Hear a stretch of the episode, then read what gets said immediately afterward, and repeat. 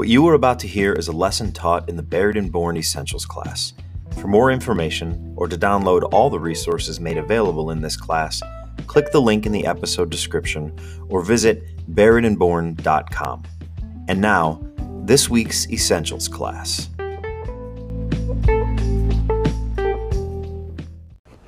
Okay, we're in the book. Now, I would just want to, I, am you're going to see here that I'm starting at question 14. Let me explain to you why. Um, so the, the book kind of writes the whole story and then it goes back and starts question one, two, three, and we've covered everything that are in the first 13 questions. It was about sin, faith, and repentance, and so we've already covered that. I'm jumping ahead, and we're going to go up to what happens after faith and repentance. Um, and so, yeah. And, and so let, we're going to start with uh, question number 14 today. And I, we'll, we'll see how this works. But what I'd like to do is when we have a few of these questions, I'd like to take a, a look at some of the verses that we have uh, in, in reference to it so that we're uh, keeping the scripture on the forefront. So uh, I might ask for someone to grab a passage for me and, and do the reading uh, itself in the class. So, uh, but this is question 14. So we talked about repentance and faith, and now the question is this what should we do as a sign of our repentance and faith? And the answer is this after receiving instruction in faith, I should be baptized into the death and resurrection of Jesus Christ, thus joining his body, the church. If I've already been baptized, I should confess my sins, seek the guidance of a minister, affirm the promises made at my baptism, and take my place as a member of the church. A long time ago, or maybe just a few weeks, uh, I had said to you, I can't remember, uh, I had said to you that we all love or, and we all live in a world where um, uh, uh we, we live and breathe that term liturgy. Um, uh, when we go to a baseball game, we know when it's time to take our caps off. And uh, we, we know about living and breathing rhythms, and we know when something is more sacred and more important than something else. This past uh, on Black Friday, we had put up the tree, and we spent the whole day doing uh, all these things, and, and we put up the tree and Liam asked to put the angel up, so Liam puts the angel at the top of the tree, and I, I clicked and I hit the lights, and it was on, and we were sitting there and watching a movie together, and that's when Chase came to me and he said, Dad, we did it wrong. I said, What do we do wrong? And he said, We're supposed to, everyone stands around the tree, and you count down three, two, one, and we turn the lights on. And so Chase recognizes that the turning on of the lights for the first time is significant. It's a different, it's a, it's a, it's a moment in time that's significant that represents something. Uh, and so the church has these things, baptism being one of them. And so we're gonna. We, I want to talk about baptism a little bit today. I'm I'm going to read for you um, this Psalm 51, 5, 7. If someone would be willing to grab 1 Peter 3, 18 and 20, through 22, that will be helpful to you. But I'm going to go to Psalm uh, 51, 5 through 7. Psalm 51, David is uh, confessing his sins. Uh, he's repenting here. And this is what Psalm 51 uh, 5 through 7 says Indeed, I was guilty when I was born, I was sinful when my mother conceived me. Surely you desire integrity in the inner self, and you teach me wisdom deep within. Purify me with hyssop, and I will be clean. Wash me, and I will be whiter than snow. Um, how many of you, at any point in your Christian life, after having believed on Jesus Christ for your salvation, have questioned or doubted your own salvation or whether or not you yourself were forgiven of your sins? At any point, have you questioned that? What? Okay, I thought it would be more of you. Has anybody ever, honest, because I did. I mean, I used to sit in church. Boy, I used to sit in church and repeat over and over the gospel so I could be like, did I get it right? Did I get the specifics of it? I used to just over and over again. Um, now, how many of you in this room have been baptized? You've actually been baptized. Okay. Now, how many of you have ever doubted or forgotten that you've been baptized? What's the difference? The water was cold when I had it. Okay, this is good. This is good. What's what's the difference? Why is it that you could doubt your salvation, but nobody doubts the moment of their baptism? Because other people saw it. Other people saw it. It's like a physical. Physical. It's a physical thing. It's something that actually happened. And this is what is one of God's graces to us that He has not left us simply to a, uh, a mental exercise where throughout our whole life and existence we're just hoping did I believe right? Did I did I think it right? Did I did I say it right? Did I phrase it right? We can go to this moment in time and point and say, there was my washing. There was my water. There was the thing that confirms the reality that is my salvation. Uh, who's gonna get Who's gonna get Peter for me? All right, let's go, Mr. Art. For Christ also hath once suffered for sins, the, the just for the unjust, that he might bring us to God, being put to death in the flesh, but quickened by the Spirit. By which also he went and preached unto the spirits in prison, which someone were diso- sometime were disobedient, when once the long suffering of God waited in the days of Noah, while the ark was a preparing wherein few, that is, eight souls were saved by water. The like figure unto whereunto even baptism doth also now save us. Now the putting away of the filth of the flesh, but the answer of a good conscience towards God, by the resurrection of Jesus Christ, who is gone into heaven and is on the right hand of God, angels and authorities and powers being made subject unto him. All right. So the the the, pat, the thing that he said there at the beginning, I want you to focus on what Jesus does here, and it says, "Bring us to God." Now we know that salvation is not something that uh, can be earned or purchased, right? That's like a, that's a big thing for us. That's uh, it's it's it's it's the, the the product of the Protestant Reformation is the, the, the, big push to say we, you, you cannot earn salvation, you cannot earn, or the, the phrase would be, you cannot merit grace. What we mean there is that if, if you are able to do works to earn your salvation, meaning I go sit up in a mountain and I meditate until I personally reach enlightenment. And at that point, because of my own personal achievement, I now have a knowledge that other people don't have, and therefore I'm able to earn or figure out my salvation. That's one way. Or uh, we saying we don't believe in that. That's what I meant to say. I I, a couple people were like, "What?" I meant to say that's what we don't believe in. Um, or I'm able to live in such a way that I have so many good works and good deeds that God would measure it out and say, "Oh, there's more good than there's more bad," so you can enter into eternal life. We don't believe that because what we'd be saying is that there is a, a pathway where our works could earn us uh, up a ladder that that that take us up to God. Right? That is what we're saying that we don't believe in. However, this this passage in Peter says that Christ was going to bring us to God. Now the idea of the Advent season is that God becomes man and he comes down to us. And the word Advent means arrival. And so he has arrived to meet us to gather us up together into Him, and then to bring us back up to God. So, this is what Christ is doing. When Paul and the apostles and the scriptures talk about works, this is what they mean. This is not what they mean.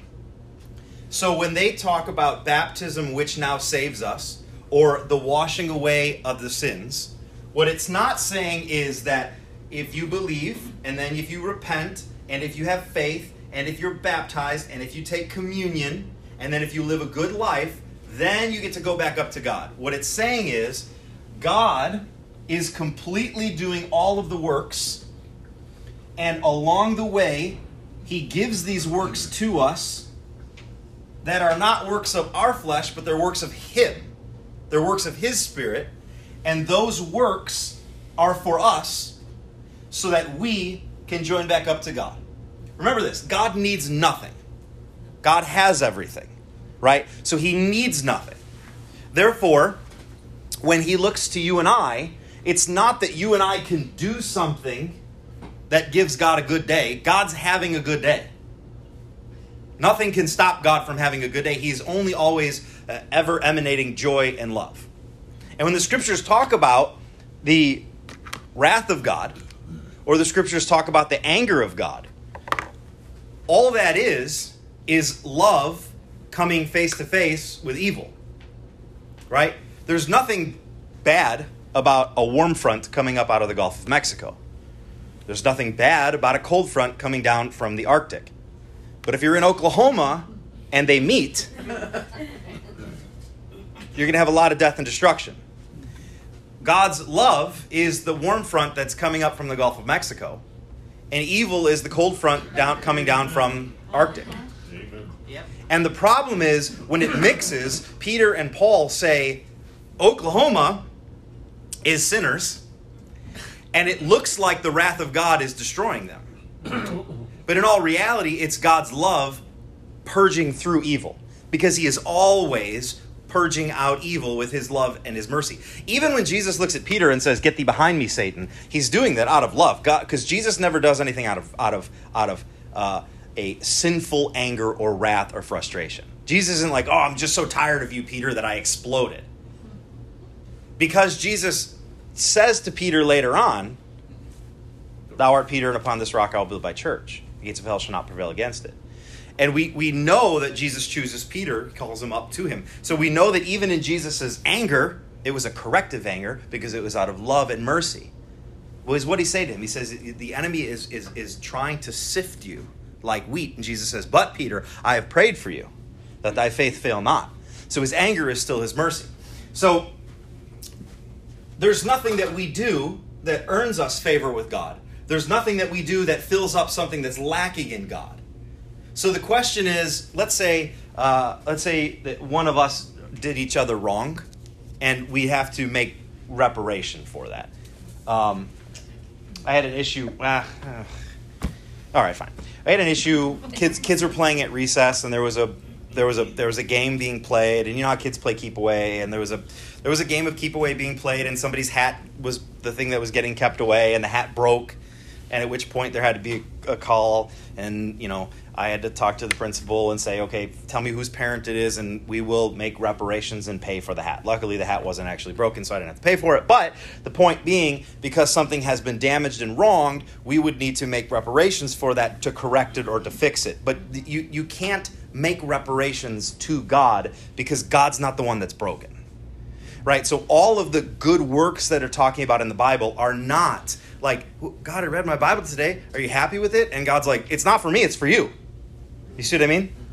And so my my my my uh, you know a, a, kid will be like, "Hey, Dad, I you know, I, I, made breakfast this morning, but I I kill I, I, I cleaned the I cleaned the the kitchen for you. That's good for me. Thank you. I get something out of it. God doesn't get anything out of it because the only thing God gets out of anything is because He has loved us into existence. He has fellowship with us. And so the works in the scriptures are not works that we do to get us to God, but they are works that Jesus does while we are doing them to take us to God. Okay, you follow me? I'm putting that there for a reason because things like baptism and communion, we're so worried that if we call them a work, that we think that we're, we're making them out to be climbing a ladder. But they're not they're works that Jesus is doing so that we can be taken to God. That means that in Pastor Andrew was talking about this a few weeks ago in, when he was reading through the uh, old church documents, and they used the phrase means of grace. Baptism is something that has something in it. It does something. Communion does something. Confession and uh, uh, the, the absolution of our sins, that does something. It has spiritual strength in it, it has real grace in it. It's not simply something we do outward to show something that's inward, it itself is doing something. Not because you're doing it, but because Christ is doing it. Yes? On the communion point, that there's, um, I don't know exactly how it's worded, basically, if you're taking it unworthy, that's a bad thing. Mm-hmm. So how does that kind of correlate with everything? Well, to take the to take the Lord's to take the Lord's supper unworthily. Two things. Paul's specifically talking in that passage to people who were uh, uh, divided, right? And so, on the one, you've got the you're basically the, the church is standing up and going, hey guys, we're going to have a, a feast. And at the end of the feast, we're going to take the Lord's Supper. So everybody brings something.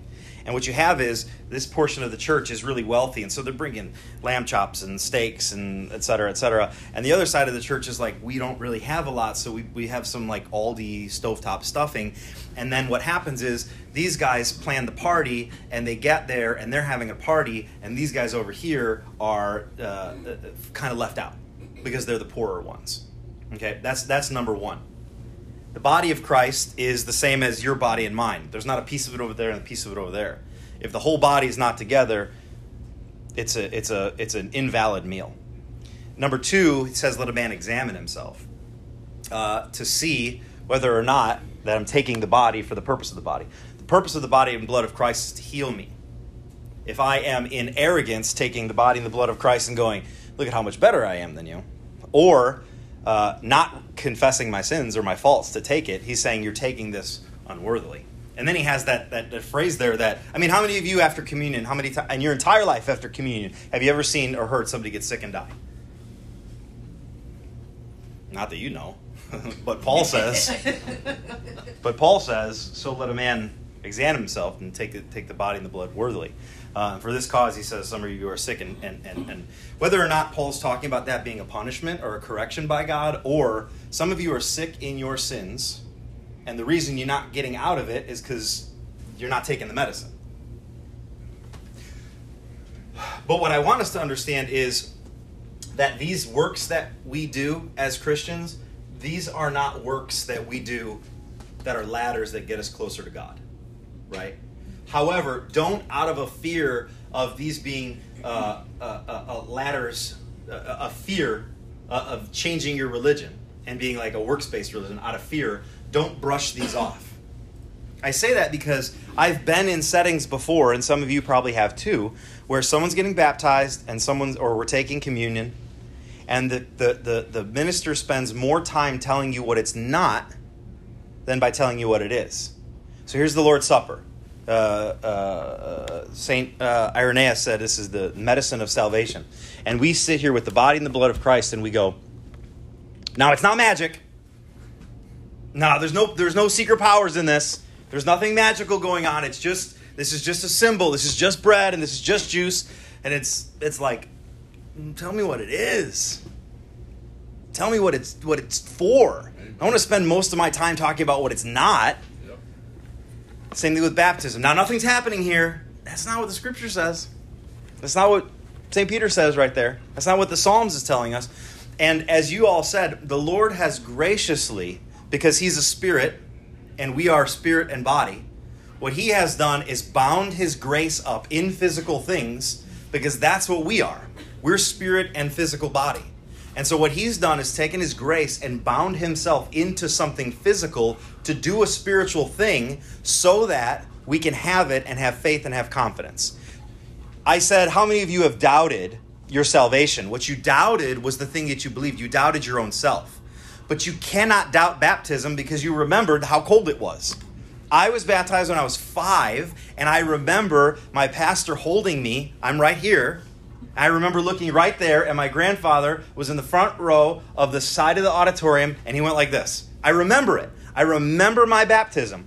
And so this is why we say, not I was baptized, but I am baptized. I am baptized into Christ. And it was this event, this, this thing that God has done, that through His grace, He's given something spiritual into something physical, and He's given it a power that all together with my belief, my faith, my repentance, He has washed me and cleansed me and purged me of my sins, put me into His family, baptized literally to dip. He has dipped me into His spirit and united me in His body so that when He left earth, He now is dwelling in each one of us because He has baptized us not only with water in our baptism, but He's baptized us in the Spirit at Pentecost. And so you only get baptized once.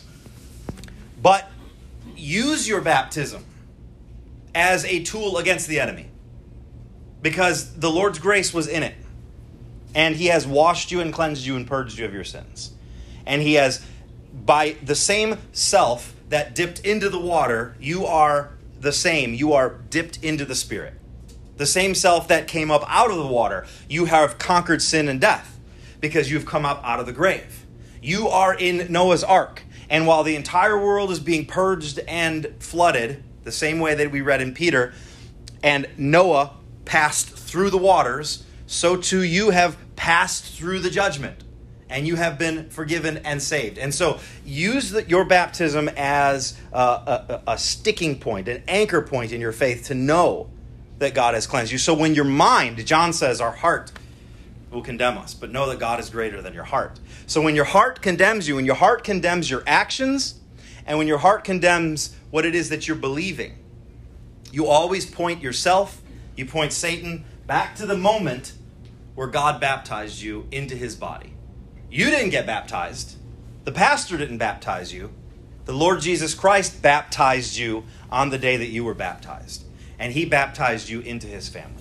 And now you're only baptized once, but moving forward, we get to take communion. I know Pastor Andrew's been talking about uh, reinstating it now that everything's kind of getting back to normal, hopefully. But um, when we take that communion, we take that to say, how many of you, when you prayed and asked forgiveness for a sin or you felt sorry for a sin, it, after you left that moment of prayer, it kind of dwelt with you because you every once in a while you still remembered that. Yep. I do that with the, I do that with the kids. You know what I mean? If I if I do something and I'm "Ah, guys, I'm really sorry, and then it'll be a Wednesday afternoon, I'll be sitting at work and I'll just remember that thing I did, and it's like oh, crushing with guilt, right? That's the beauty of things like communion. If you took the body and you took the blood, humbly asking for the forgiveness, the Lord healed you. The Lord forgave you. And whatever sins, and, and this is where I'm going to step over into the mysticism part. Um, I had a conversation with somebody this past week, and they were saying, "What happens when you start going down the path, and you you know the little sins become bigger, bigger, bigger, bigger, bigger, bigger?" I said, uh, "You need prayer, you need scripture, you need communion, you need church, you need confession." I said because in all of those things, God turns on the hose of grace, pushes it right at you, and and you actually get power to conquer the chains that are on you. And so it's not just a symbolic event where we only remember. So when the Jews took part in the Passover, they one of the first sentences they say is what is different why is this night different than every other night? And it's the night that Moses led them out of Egypt. Well, why do they say why is this night different? Because what they what they imagine in their minds is that every time Passover comes, it's really the first Passover happening again, and all people of all time who have ever celebrated Passover are sitting there with Moses right now. That's what they that's what they mean when they say remember. So when Jesus says take this in remembrance of me, he doesn't mean memory. He means every time the bread is broken, every time the blood is poured, every single time, it's all of us sitting with the disciples and Jesus at that first table that first night that he broke his body and bread and said, Take this. And so when we say in remembrance, we are spiritually transported to that same moment when Jesus said, Here. Yes. Because God is an eternal now. Yes. He has no time. We have the timeline. God is an eternal now. And this- an awesome concept. That you just And said. this is why Jesus leaves. Right? Because it doesn't make sense. Honestly, I'm so sick of people. No, wait, I said that wrong. let me say the whole sentence. I'm so sick of, I'm so sick of, oh, oh, man, let me see this right. I'm so sick of being right. I'll just say the right. I'm so sick of being right. And the world thinks that they're right. Right? Like, listen, I, I'm get, I'm going, I am going hard uh, toward uh, not trying to explain away anything in the Bible anymore. You know what? Jonah got swallowed. Noah was on an ark. Whatever. Jesus Jesus used a compass and a and a ruler, and he designed the whole universe. I don't care if you like it or not. It's how it happened. Mm-hmm. Okay, and I'm going hard towards that, and I'm so I'm so sick of it's impossible and which which God and how many gods are there and all of the only your God is right. Somebody was the other day, and I just had enough of it, and he was like, which God is the right one? Oh, all the other gods are wrong, and yours is right. And instead of arguing, I was just like, yes, yes, I, yes, you're wrong. Come, repent, and come join us. Let's, go. Let's, let's, I don't know. I'm so, sometimes I'm just so sick of being right. Right? I'm so so. I, I really wish that Jesus would come. Now the problem is that like, and that's what Advent is. I really wish Jesus would get here, right? I'm going to find out I was wrong about a lot of things too when he gets here. But, but it's it's like, why couldn't you just be here? But he says it's better that I leave, and that's why. Because he is not, see, see we, we are a top down world, right? So, what we need to do is we need the right president to make the right laws and have the right governors to make the right laws, and it's going to trickle down. Well, just as trickle down didn't work in the 80s economics, it doesn't work in morality. Okay? Morality goes, it starts here in the depths of the inner man. Christ is born. And then when he's born in the inner man, the inner man becomes like Christ. And then somehow, 2,000 years later, you get a room full of people who all agree on this. This thing that we haven't seen, that we haven't heard, and that we can't prove. Because Christ was born in the inner man of each of us. And so Christ begins here, always in the humble manger of the heart.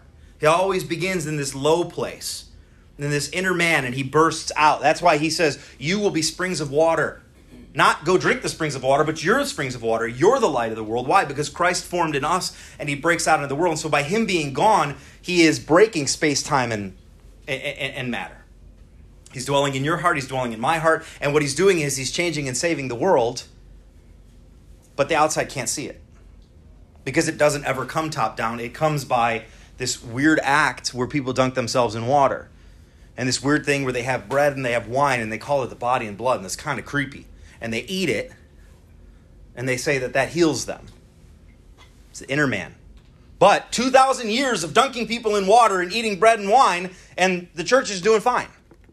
And the church can, can, will continue to go by doing those things. And so, the, the, the, the, point I wanted to make here about baptism in, those, those phrases there is that God binds himself to um, the, the physical world for your sake. So when we do these things, the, the, the communion or even read, reading the prayers or, or whatever it is that we do, he's doing it not because God's going, oh, yes, yes, they ate bread and they ate wine today. Well, now I'm satisfied. What he's doing is going, I gave you the bread and the wine. I gave you the water of baptism. I gave you the uh, absolution, the confession. I gave you all the different things that he gives to the church so that you can be healed because what he's doing is in his advent, he's passing through, gathering us up, and bringing us into God. So I want you to think of works with the intent to do these works. But remember, it's not these type of works. You're working with Christ as he's doing the work, bringing you up to God. If we live over here, what we do is we get way too passive in Christianity. Jesus paid it all, and that's fine, but now I'm just going to go watch Netflix, right? And we never end up here because you, have heard that joke before where the guy's like, um, uh, the guy, the house is flooded. He's standing on his roof and he says, "Oh, God, save me!"